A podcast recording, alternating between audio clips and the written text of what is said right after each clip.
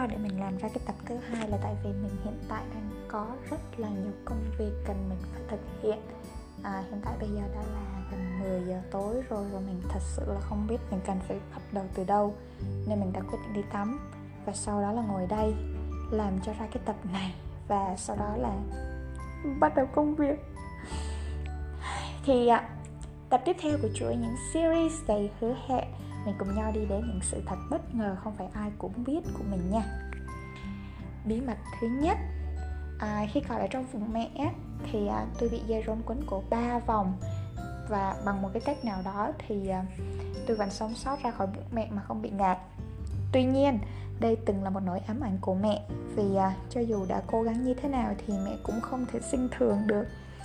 À, và ngoài ra mẹ không lường được là mẹ phải sinh mổ nên à, sáng mẹ đã ăn sáng và uống một cốc nước vì quá khát trước khi lên bàn mổ. Trong khi là nếu mà phẫu thuật ở vùng bụng á, thì mình không được ăn bất cứ thứ gì cả. Và đó cũng là lý do trong cái quá trình sinh và sau khi sinh xong á thì ờ, mẹ tôi đã hỏi rất là nhiều. Lúc hết thuốc mê tỉnh dậy vẫn còn nói. Con xin lỗi mẹ. Sự ra đời của con đã là một một gì đó tai ương. um, cái uh, bí mật thứ hai. À, mình sinh ra được 3 ngày êm ả thì công cuộc nuôi nuôi mình là như một cuộc đấu tranh với bố mẹ. Tại vì à, mình bị động kinh. Lý do bị động kinh là vì mình bị thiếu canxi cấp độ nặng. À, mình sẽ lên cơn bất kỳ lúc nào toàn thân thì tím tái co rúm lại rồi ngất lịm đi. Cho đến khi nào mà mình đi tè được á, thì mình mới trở lại về bình thường và mình có thể lên cơn co giật bất cứ ở đâu, bất cứ lúc nào. Vì vậy, Sài Gòn là địa điểm du lịch trong ngoặc kép đầu đời của mình khi mình được 3 ngày tuổi. 3 ngày tuổi là mình đã phải đi xuống Sài Gòn khám bệnh. Và khoảng thời gian đó chắc chắn là một trong những cái khoảng thời gian khó khăn nhất của bố mẹ à, bố mẹ đã từng kể là bố mẹ đã chẳng dám ăn gì cả thậm chí là cái ổ bánh mì. Tại vì là không có biết cái viện phí của mình ở khoảng bao nhiêu để mà chi trả vì sợ là sẽ thiếu tiền viện phí. Nhưng mà nỗ lực nào thì cũng sẽ đơm hoa kết trái. Sau nhiều lần suýt chết thì mình ở đây đang sống rất là khỏe mạnh và đang tận hưởng từng giây phút của cuộc đời mình. Mình cần phải trân trọng cái sự sống mà bố mẹ đã ban cho và trân trọng chính bản thân mình vì từ những ngày đầu bước ra cái cuộc sống này á mình cũng đã cố gắng rất là nhiều. Uh-huh. À, và một phần may mắn nữa thì mình cũng nên cảm ơn cái sự may mắn đó của cuộc đời này. À, căn bệnh của mình thì kéo dài đến năm mình 2 tuổi thì bác sĩ chính thức thông báo là mình có thể đi về nhà hẳn mà không cần phải xuống bệnh viện lần nào để chữa bệnh hết, tức là mình đã hoàn toàn khỏi bệnh. Thì à, bố mẹ mình thoạt đầu thậm chí đã không còn không có tin được cái tin mừng này và kể từ đó cái cuộc sống của bố mẹ nè, của cả chị gái của mình cũng đã cơ cực hơn rất là nhiều. Nói một chút về cái bà chị này thì à, người chị của mình năm đó mới bước vào cấp tiểu học thôi. Khoảng thời gian mà mình nghĩ là cần bố mẹ ở bên cạnh nhất luôn á.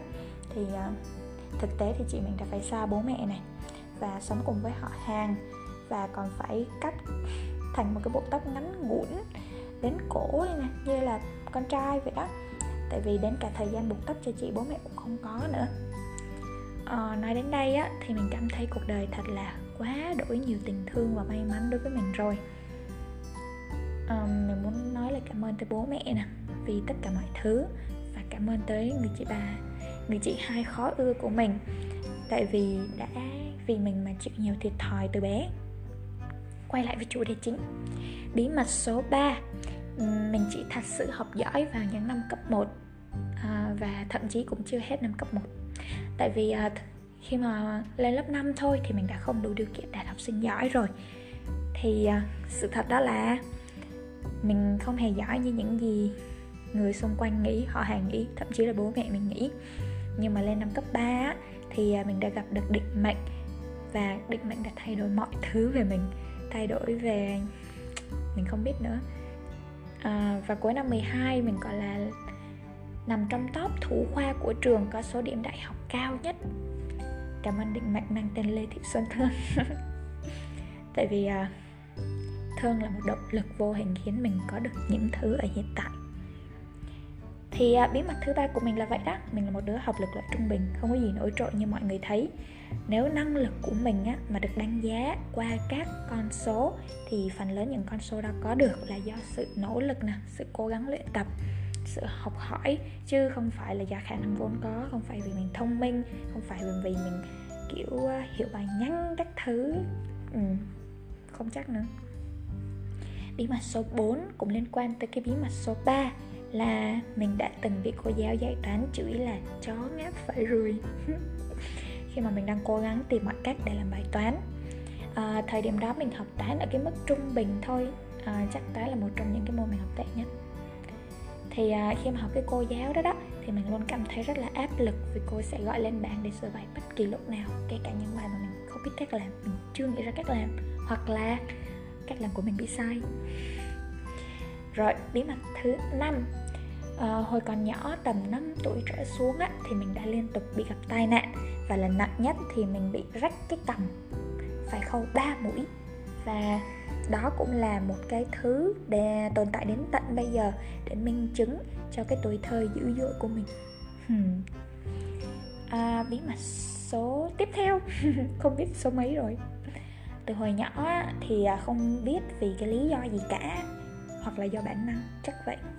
Thì à, mình đã từ chối nhận rất nhiều những điều tốt đẹp trong cuộc sống mà sau này mình đã rất hối hận và không thể thay đổi được gì cả à, mình sẽ luôn từ chối khi mà mẹ mình chọn bất kỳ món gì mà mình muốn ăn. Khi mà đi chợ hai mẹ con đi chợ thì thế nào mình cũng sẽ hỏi là ri hôm nay muốn ăn gì để mẹ mua? Nhưng mà mình thì mình sẽ luôn từ chối và mình sẽ có cái câu cửa miệng là thôi con mua không con không ăn gì đâu mẹ đừng có mua gì hết á. Uh-huh.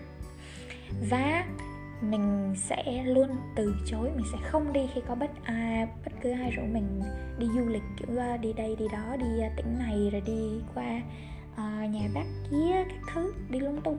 Ừ. vừa đi chơi vừa đi công việc thì để mình đều từ chối toàn bộ. Uh, và khi mà từ chối thì mình làm gì? Mình ở nhà học bài. Vâng ạ.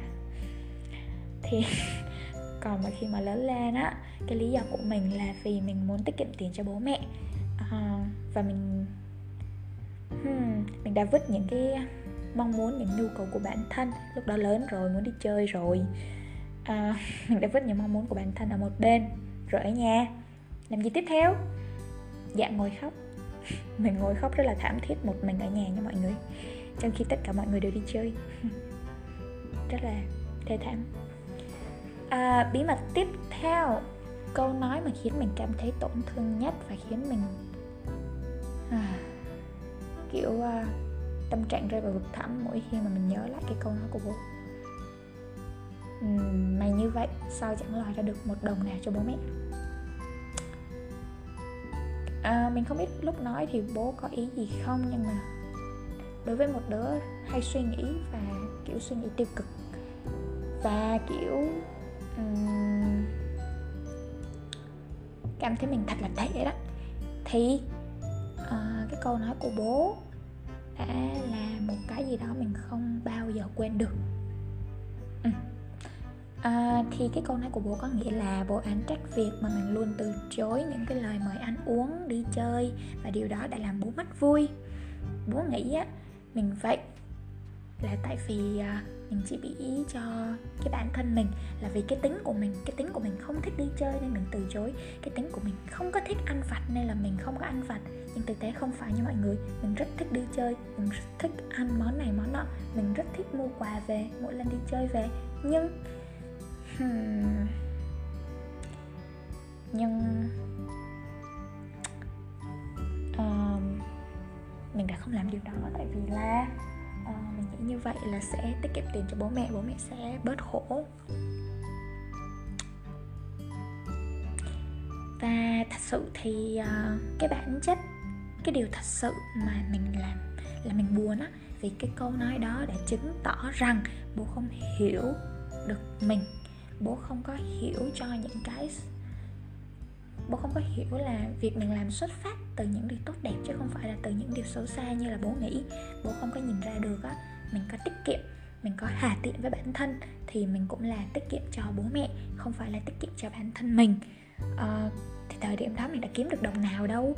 Mình không xài thì tức là bố mẹ nhiều tiền chứ đâu phải mình không xài là mình có nhiều tiền đâu mình không hề có đồng nào hết luôn. Thế nhưng mà mình buồn vì bố không hiểu đơn giản vậy thôi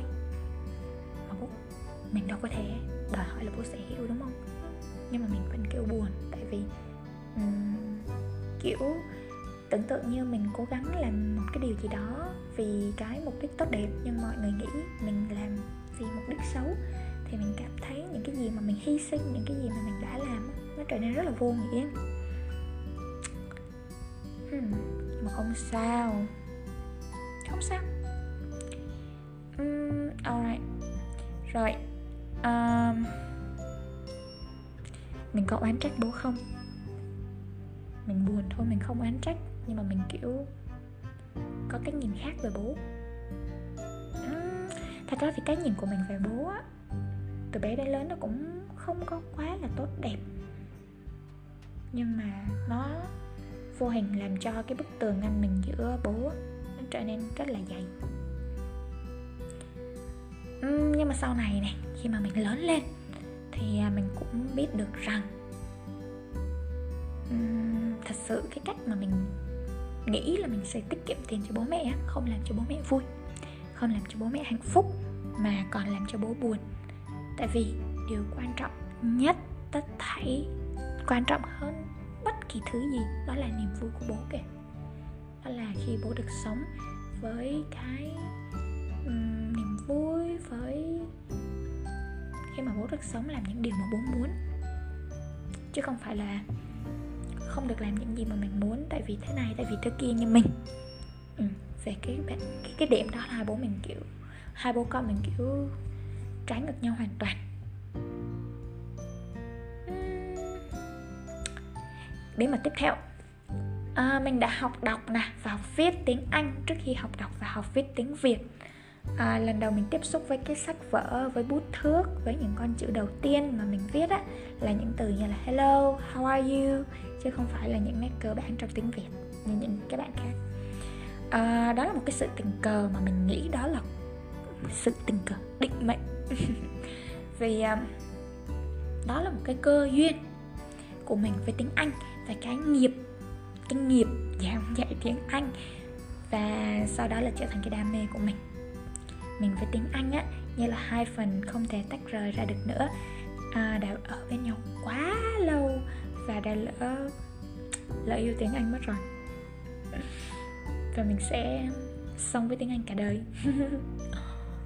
À, bí mật tiếp theo.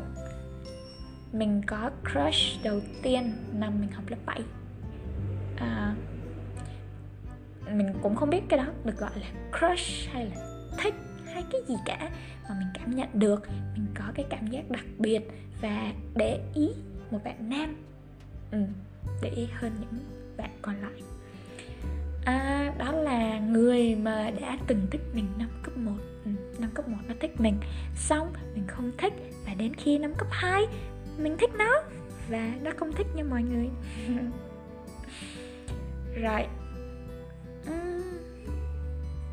thậm chí á, từ cái năm cấp 1 khi mà bạn này thích mình á mình còn ghét cái bạn này nữa ghét cay ghét đắng mình còn nhớ uh, mình ghét cái bạn này tại vì cái bạn này không có duyên bạn này hơi bị vô duyên kiểu không có dễ thương không có duyên dáng. Ví dụ như là khi mà cả lớp chơi trò đố cái câu hỏi đó thì bạn đó có lên hỏi cá mập có bao nhiêu cái răng. Xong rồi bạn đã đã đưa một cái câu trả lời rất là vô duyên mà mình không nhớ chính xác. Câu trả lời đó là gì? Rồi mình vừa nghĩ ra một cái bí mật tiếp theo ngay cái lúc mà mình nói. Thì à, mình đã làm cho một bạn nam máu mũi bằng cách đấm hoặc là tát hoặc là tác động mạnh bạo lực. Và một bạn nam và làm bạn đó xịt máu hình như xịt máu mũi hay xịt máu miệng gì đó mình không nhớ chính xác. Nhưng mà uh, một cái kỷ niệm rất là vui. Không biết là cái bạn nam đó có thấy vui hay không? Thì à, mình kiểu không phải là mình đánh đấm tại vì là mình mình giang hồ hay mình muốn chứng tỏ thế này thế kia mà là do cái thằng đó nó quá quách quá mình không có chịu được. Mình kiểu phải giải quyết nó ngay lập tức bằng cái nắm đấm. Rồi nói về cái cách nghe giải quyết ngay lập tức á, thì mình đã cắn con bạn thân của mình năm cấp 1 tại vì nó đã ngán đường mình uh, ngán cái đường mà mình bắt cái thằng xịt máu mũi kia. Tức là cái thằng xịt máu mũi đó nó chuyên đi chọc mình chọc mình muốn điên lên luôn đó mọi người mình không có tưởng tượng là nó chọc mình cái kiểu gì mà mình lại điên như vậy. Nhưng mình chỉ nhớ là mình thật sự là muốn muốn giết hết tất cả những người chắn ngang đường mình. Thì còn bạn thân của mình á thấy mình đang rượt thằng đó xong rồi mình chả hiểu nó suy nghĩ kiểu gì mà nó đã chặn mình lại. Và mình đã giải quyết bằng cái cách cắn vào cái tay con bạn đó để mình có thể đuổi thằng kia. Ôi một cái rất là hài hước. Nhắc về cái bạn đó còn cũng có những cái kỷ niệm vui hơn nữa. Đó là uh, sau những cái buổi học á thì mình lúc nào cũng chạy đi đuổi cái bạn nam đó hết. Kiểu nó bị cái quần què gì á, mọi người, nó kiểu thích chọc điên người ta xong kiểu mình là một đứa rất là dễ điên và mình muốn xử lý ngay lập tức. Nên là mình và con bạn thân nó dí nó đến tận nhà nó luôn đó mọi người, xong rồi nó chui vô nhà, nó đóng cửa lại, rồi nó còn hù dại là nếu mà mình còn ở đó là nó sẽ thả chó vào nhà nó ra mình vẫn còn nhớ cái bạn đó tên là Hoàng, con của cái tiệm thợ rèn. Trời ơi, không biết bây giờ gặp lại nó còn nhớ mình không, chứ mình, kiểu, mình còn nhớ cái mặt nó y chang cái thời học cấp 1 nhớ y nguyên luôn đó. Rồi còn gì liên quan tới năm cấp 1 nữa không ta? Cấp 1 rất là dễ thương cấp 1 chắc là cái năm học dễ thương nhất. Ừ. à à mà thôi nó cũng có không có liên quan tới bí mật của mình lắm nên là thôi vậy. Ờ, nhưng mà chắc là cũng chả ai nghe cái podcast này thì mình cứ kể ra cho vui. Um, thì năm cấp 1 của mình á có một bạn nữ bạn đó rất là đen mọi người bạn đó đen giống như là dân tộc thiểu số á nhưng mà, đến hiện tại, trời đất ơi, nó nó quay phắt 180 bộ, nó đẹp mà nó nó biết làm đẹp nè, xong rồi nó đầu tư cho bản thân, nó nên bây giờ nó trắng bóc. Mà nó ăn mặc rất là sành điệu, trời ơi mình bị sốc ghê. Mình nhớ y nguyên cái hình ảnh của cái bạn đó hồi năm cấp 1 xong rồi giờ mình nghĩ đến hình ảnh của nó hiện tại bây giờ, xong mình kiểu không thể, không có cái gì mà không thể thay đổi á mọi người rồi quay lại với lại nội dung chính mà mình đã soạn sẵn. Thì à mình còn kể về cái bạn nam này. Mình còn kể như thế này nè. À, lý do mà mình cảm thấy thích cái bạn đó ở năm cấp 2 á tại vì à, lúc đó bạn đó có một cái vẻ bề ngoài rất là sáng sủa rất là trắng trẻo rất là sạch sẽ rất là đẹp trai. Nên mình đã cảm nắng bạn này Ừ, ôi cái thứ mày trai đẹp rồi à, mình cũng có những cái kỷ niệm với mối tình đầu của mình. Mình chả có biết là nó có được gọi là mối tình đầu hay không tại vì hai đứa có đến được với nhau đâu nó chả là cái gì cả. Nó có thích mình đâu. Thế nhưng mà mình vẫn coi đó như là một cái kỷ niệm đẹp. Thì à, mình cũng có cái kỷ niệm với bạn ấy. Hai đứa mình sau khi đi học xong từ lội mưa về và tạt ngang qua nhà mình mình đã lấy cái khăn mình cho bạn này lau đầu. Sau khi lau đầu xong sau khi mặc áo mưa xong thì hai tụi mình cùng đi trên con đường đi đến nhà bác mình. Và đó cũng là con đường nó đi về nhà nó. Ừ. và trên con đường đó mình đã biết rằng nó không còn thích mình. À, nó đã đề cập đến bạn hưng. Thì hưng là một thằng bạn thân của thằng tùng này. À, thì crush đầu tiên của mình tên là tùng thì hưng và tùng là đôi bạn thân. Xong rồi tùng hôm đó tùng đã kể chuyện là không biết hưng còn thích trang không ha đó. xong trang bảo là um, chắc là không đâu. Vậy còn tùng thì sao? Tùng còn thích trang không? Oh my god không có tí sĩ diện nào luôn đó mọi người. Xong bạn tùng bạn đã trả lời rằng à, mình chả nhớ cụ thể câu trả lời là gì nhưng mà về cơ bản là nó nói nó không thích mình. Ok thế nhưng mà đêm đó mình vẫn cứ suy nghĩ về nó mãi nha mọi người. Oh my god. Đúng cái đứa nào mà nó ngu một trong tình yêu là nó sẽ kiểu khổ khổ thâm tâm lắm. Nhưng mà bây giờ mình vẫn còn khổ. Thế mới chết chứ. Rồi um, để mình xem coi trong này mình còn ghi gì. À mình đã nhắc đến cái hành động xấu hổ tuổi dậy thì với cái bạn crush mình nhắn tin đòi bạn đó tặng quà sinh nhật.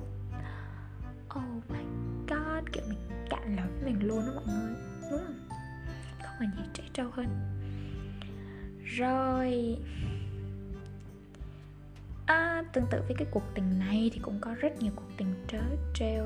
Nói chung cuộc cái chuyện tình cảm của mình thì không bao giờ mà nó trớ trêu. Nó chỉ trớ trêu và trớ trêu hơn. Chứ nó không bao giờ đỡ trớ trêu hết mọi người không à, chắc là mình sẽ có một tập riêng về các cuộc tình của mình sau ha. Tại vì nếu mà nói ở đây thì nó sẽ kiểu bị lạc chủ đề.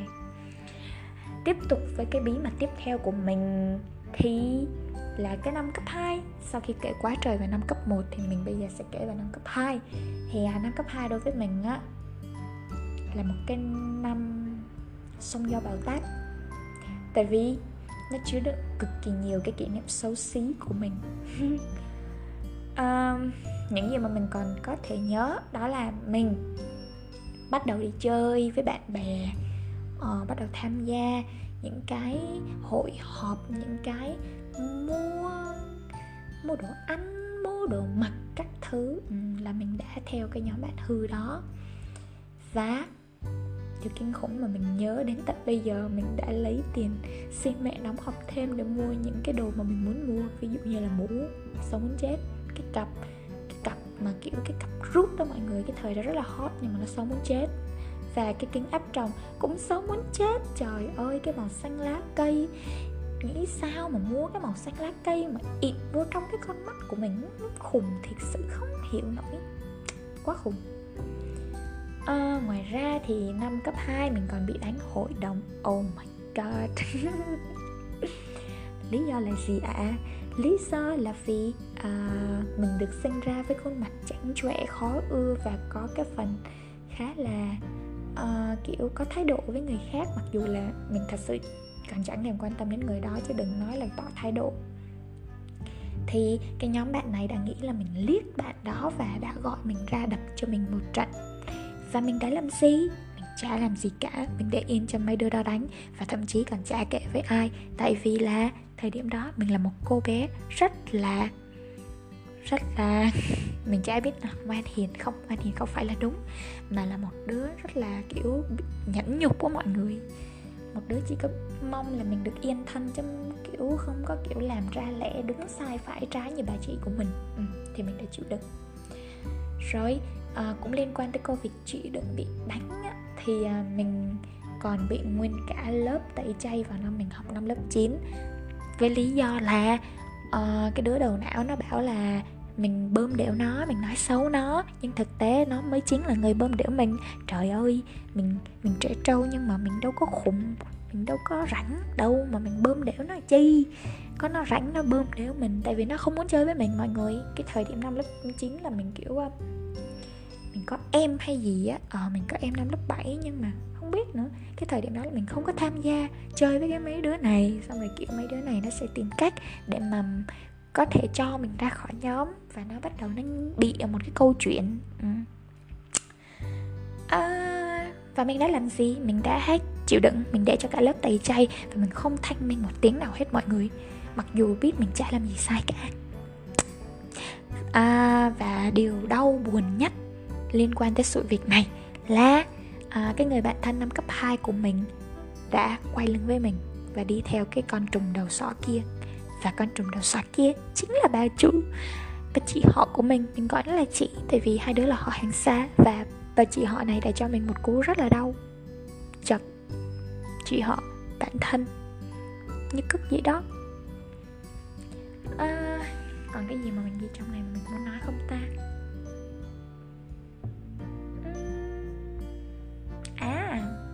Mình có nhắc đến rằng à, cái việc mà mình bị một người chị họ và một người bạn thân quay lưng á thì à, mình đã phần nào thấm thía bài học đầu tiên về tình bạn thật sự. Yes. À, người bạn từng thân nhất á sau đó đã đi xin lỗi mình nhưng mà bọn mình mãi mãi về sau dù có cố gắng như thế nào thì cũng không bao giờ quay về như trước kia được nữa.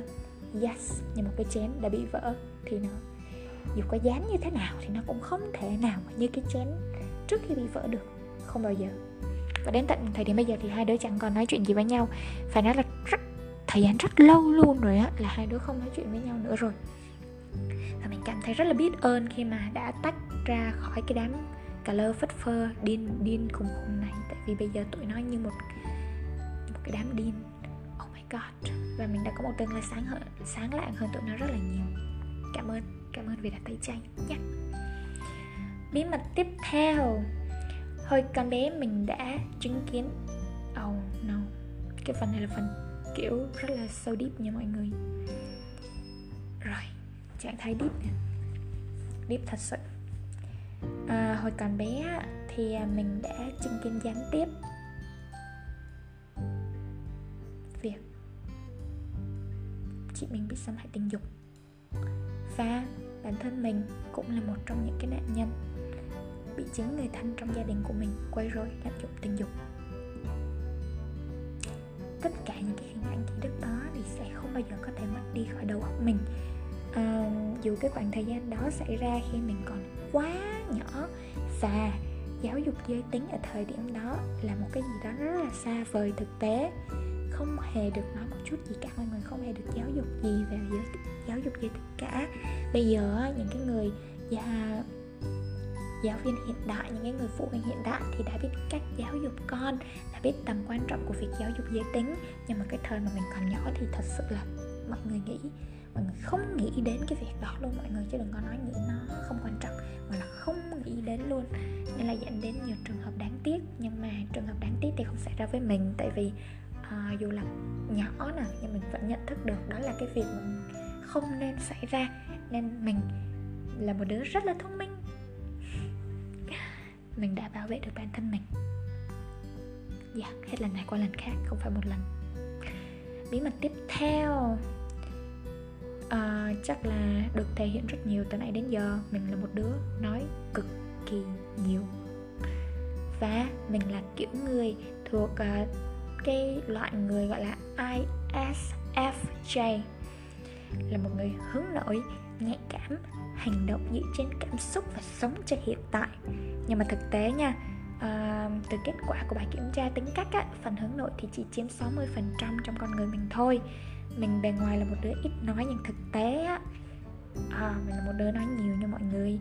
Và khi mà mình ít nói thì sẽ gặp hai trường hợp. Một á là người mình đang nói chuyện là người mình không tin tưởng không có cảm tình. Uh-huh và hai là mình không nói tại vì mình không biết nói gì. Mình hoặc là mình không có gì để nói.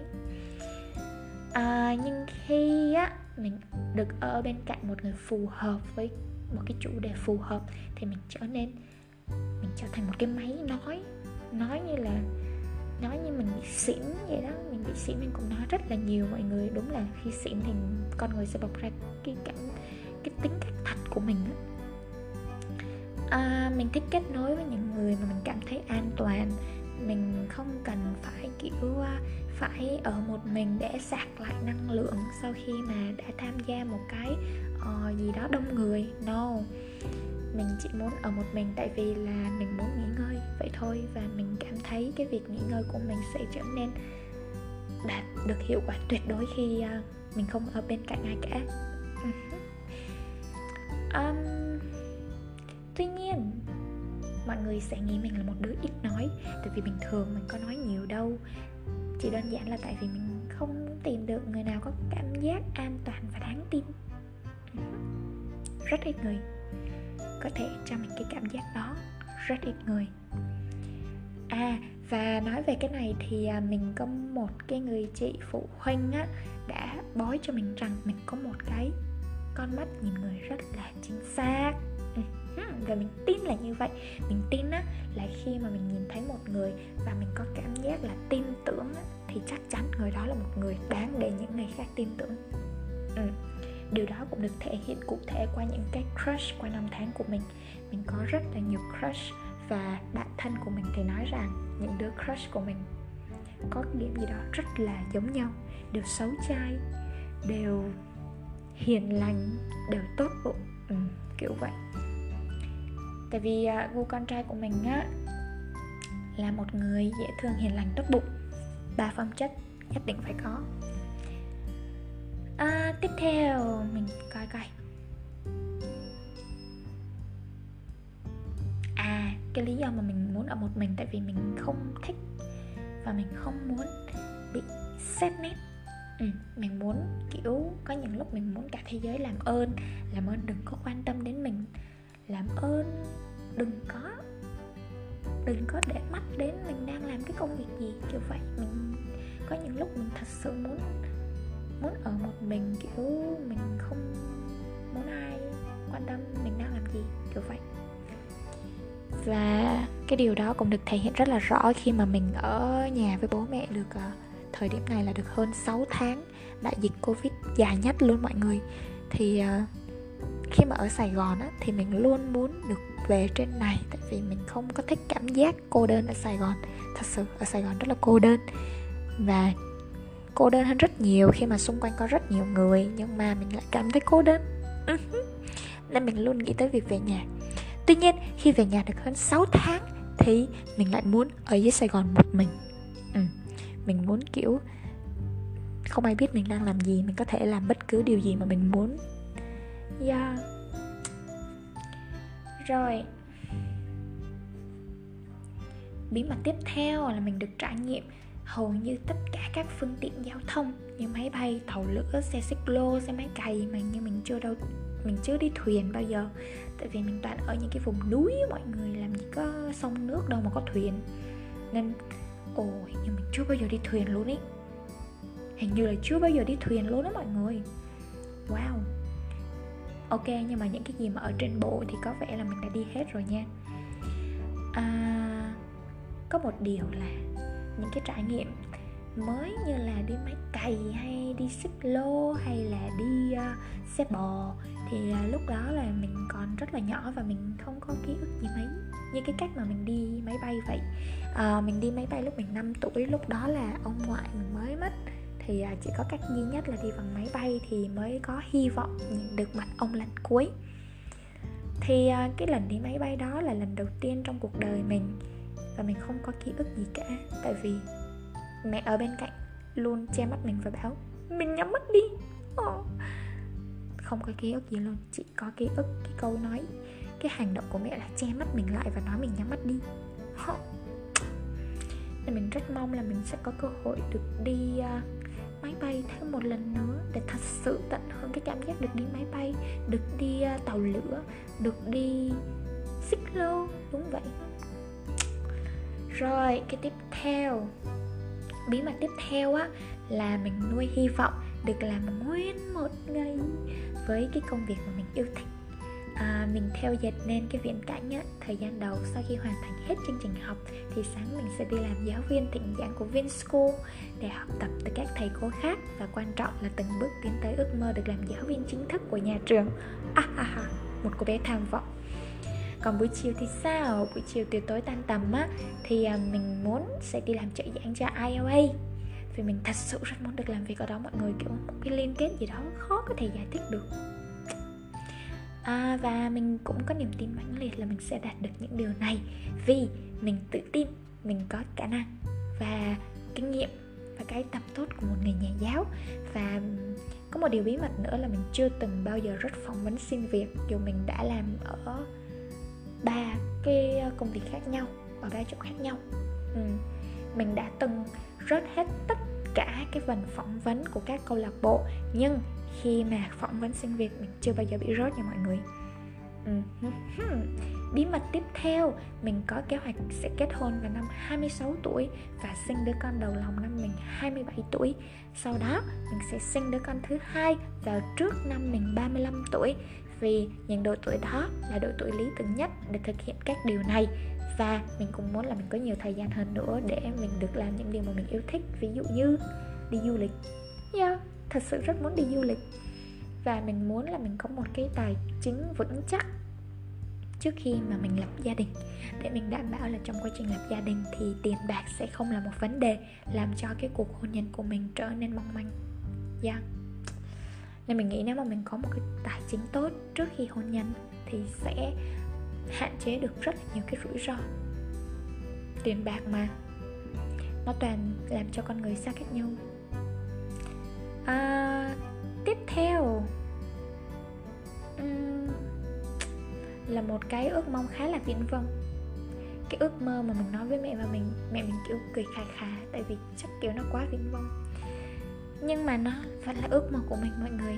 Mình ước mơ là mình sẽ có nhà riêng trước năm 30 tuổi và không phải là một nhà bình thường mà mình ước gì và mình sẽ cố gắng có được một cái căn chung cư ở dưới Sài Gòn trước khi mình 30 tuổi cố lên. Cố lên. Um, à, nếu mà mình không có thuận lợi có được cái gia đình riêng á mình kiểu mình ví dụ như mình à, không có chồng chẳng hạn thì à, mình mong muốn sẽ nhận một đứa con gái làm con nuôi. Tại sao lại là con gái? Tại vì mình thích con gái. Uh-huh. à, tuy nhiên là không phải là mình không thích bé trai tại vì bé trai của nhà chị ngọc thì vẫn rất là dễ thương. À, nhưng mà mình vẫn thích bé gái hơn. Nói chung là vậy à, lý do là mình lý do mình muốn có một đứa con gái nuôi á tại vì à, trong thâm tâm của mình nha chắc đó là một bản năng của một người phụ nữ thì mình mình ước là mình có có cơ hội được làm mẹ. Dù là cái cơ hội đó nó nhân tạo hoặc là dù cái cơ hội đó nó không thể xảy ra trong trường hợp mình không có chồng thì mình vẫn mong ước là mình sẽ được làm mẹ. À, tiếp theo à và cái lý do là nếu mình không có chồng á, thì mình sẽ nhận con nuôi. Tại vì mình muốn cho bố mẹ yên tâm về cuộc sống sau này của mình. Thì à, bố mẹ rất là lo lắng khi lo lắng là mình sau này mình già đi mình yếu đi mình bệnh tật mà ở xa bố mẹ hoặc là những lúc mà bố mẹ không còn nữa chẳng hạn thì ai sẽ là người lo cho mình? Kiểu vậy. Thì bố mẹ yên tâm con cái nuôi sẽ là người lo cho con gái của bố mẹ. Rồi um, để xem coi còn gì không.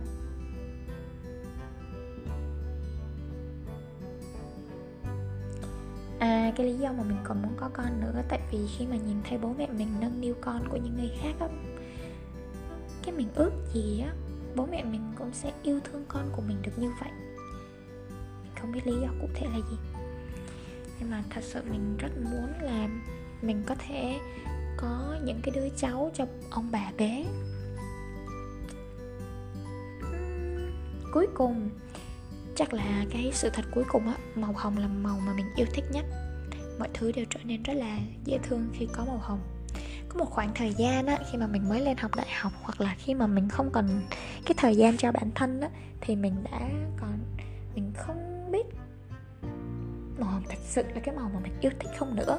Tại vì ở cái thời điểm đó thì tất cả những màu nhạt thì mình đều thấy rất là ok. Nhưng mà càng về sau á mình mình cảm nhận được là thật sự uh, màu hồng đối với mình lúc nào nó cũng rất là đặc biệt. Nên màu hồng chính là màu yêu thích của mình. Uh, mình nói đây là một bí mật tại vì có ai biết đâu. Mình nghĩ là chẳng ai biết luôn. Bố mẹ thì bố mẹ biết đấy nhưng mà bố mẹ chắc là kiểu à, không biết nữa. Chắc cũng kiểu biết vậy thôi chứ cũng không không hình dung ra được là mình thích đến mức nào kiểu vậy. À, đến đây thì cái đến đây thì cái à, podcast của mình á đã quá dài. Cảm ơn các bạn rất nhiều vì đã lắng nghe đến những giây phút cuối cùng. Và thật sự là cũng có biết là có ai nghe cái này đâu. Nhưng mà à, nếu mà có người nghe thì cảm ơn người nghe rất chi là nhiều. À, chúc người nghe của mình có thật nhiều niềm vui trong cuộc sống luôn luôn vui vẻ hạnh phúc công việc thuận lợi chứ đừng như mình hiện tại. Tạm biệt và hẹn gặp lại ở những tập sau. Bye bye. Dừng ở đâu ta?